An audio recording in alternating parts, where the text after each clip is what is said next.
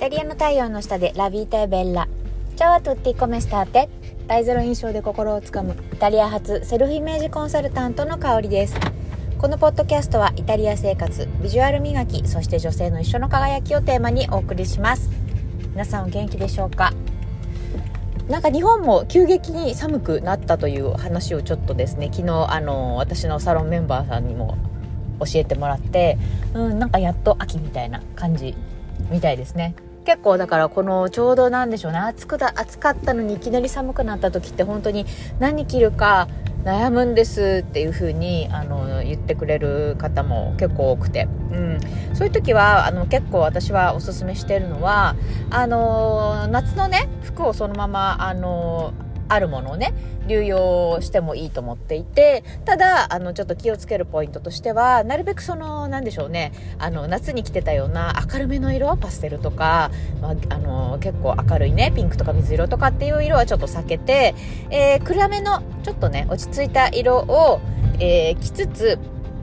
でまあ、半袖だったらもちろんそれじゃ寒いので、あのー、そこに例えばジャケットブレザーとかねジャケットを、えー、合わせて、まあ、ジーンズとかパンツとかっていうね感じで、えー、合わせるのがあのちょうどその夏から秋に変わるね移り変わりの時には使えるあのすぐにできるあのコーディネートじゃないかなっていうふうに思ってます。うん、あのー、でしょうこれブレザーね。ブレザーっていうかジャケットね。1個持ってるとあのそういったパンツスーツ、まあ、パンツスーツというかパンツにも合いますしジーンズにも合いますしあとはあの何でしょうね。あのいわゆる、えー、タイトなワンピースとかにもね似合いますし、うん、結構ねあの活用効くし私は何でしょうね。あのカーディガンを買うよりはもう断然ジャケットおすすめ。します。うん。カーディガンね、あの、本当に、何でしょう、残念ながら、あの、日本で市販されてるカーディガンの型？うん、っていうのパターンねは結構ダサいものが多くてあの正直に言っちゃうと、うん、なかなかねそのカーディガンでおしゃれな丈そう丈ですごい。丈ってう、ん、形？丈とか形ですごくねこうカーディガンってダサくなるものなんですよね、うん、だから結構リスクがあって、うん、あとは着回しが難しかったり、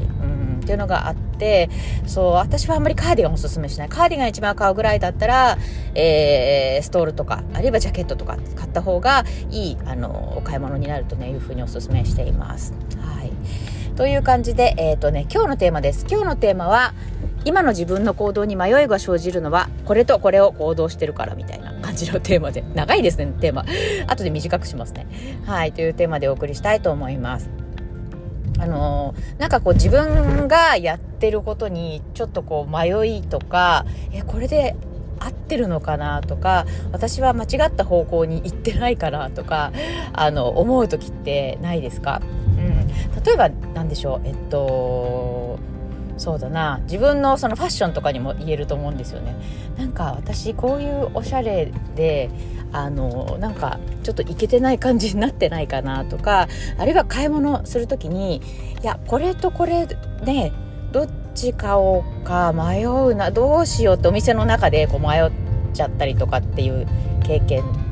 あるんじゃないかなっていうふうに思うんですけどあのこれね例えばその今の買い物の話でいく言うとあのイタリアって基本的に皆さんあの買い物に行く時ってあの今日私は何を買おうっていうのを結構決めてるパターンが多いんですね。だからあの実際お店対面式のねお店ザラとかじゃなくて本当にあの昔ながらのイタリアの、えー、お店は大体あのそういった対面式で必ずあのいわゆるコメッサって言って、えーと店員さんがつくんですけどうん、が、えっと、今日は何をあのお探しですかっていうふうにあのお店に入るとね聞いてくるんですよつまりあのもう決まってるから何を探しているのかを聞くっていうのが大前提っていう、うん、なんですよね。そうそうで、えーまあ、つまりどういうことかというとあの何て言うのかなお店に着いた時点ではお客さんはあとはその自分が、えー、いろいろねコーディネートとか考えてあこれが足りないな今日はじゃあこれを買いに行こうかなっていうふうに、えー、っと考えた末のものをあとは探すというだけというそういうあの流れになってるわけなんですよね。でこれをいい例としてあのなんていうのかなあのどういうどういうことかというとつまりこれねあの考える時間と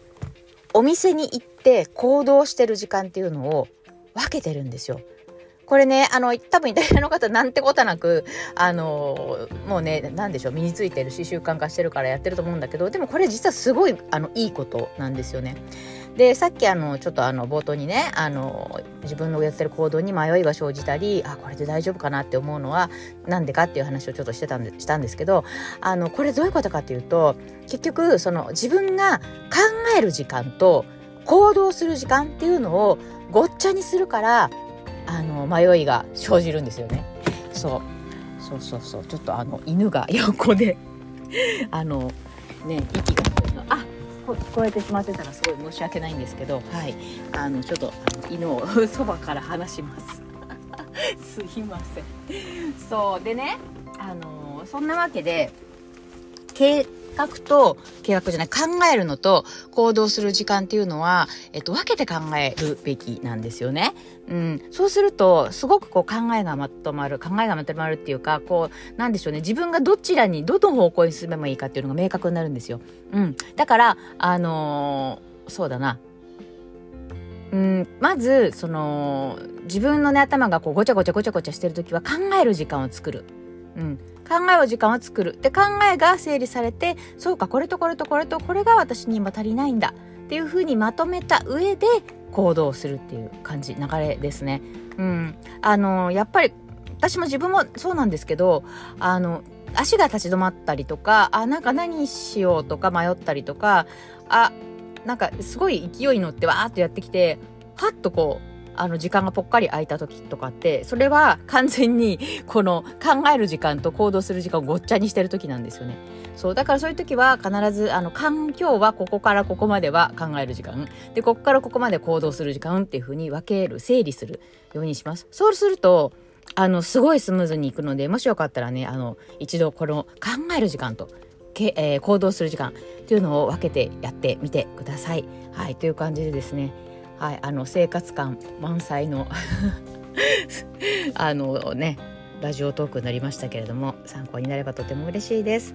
はい、えー、お知らせです。10月、えー、中旬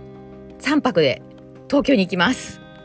というのもね、あの、私12月に、えー、12月1日2日とベネツィアでイベントを開催することに決定しました。で、あのー、やっぱりその今までコロナの影響もあって海外旅行が遠くなってたっていうのもあるんだと思うんですけど、あのー、やっぱりちょっと遠いなとか行きたいけど会社がとか行きたいけど子供は小さいしとかいろんなあの行けない理由をつい人って探しがちなんですよね。で行動できないっていうパターンなんですけど。うん、でもね、あの実際行こうと思ったらできるっていうことを私が体現したいと思ってこの、えー、3泊決定しました。うん、で私も例えば今回そのそのなんだろうな3泊でも行きたかったら行けるんだよっていうのを体現したいっていうのが、まあ、目的の一つとしてあるんですけど、うん、でやっぱり自分も、えーと、そのね3日間のうちに、えーと、自分が出たいセミナーっていうのがあってでもちろんこのセミナーオンラインでもね受けられるんですよ私があの今受けてるビジネスのあのセミナーって。うん、だけどねあのオンラインで受けるかあの会場現場で受けるかどっちか選べますってなったら私は断然会場というか現場をおすすめしていてなんでかっていうと習うことは同じでもその場の熱量っていうのはオンラインと何、えー、て言うのかなリアルだと圧倒的にリアルの方が大きいんですね。そうだからあの効果もなんなら私は倍だと思っててそれを知ってるからあのたかがたたかがじゃないたった3泊だけど行くことを、うん、決めました。うん、あの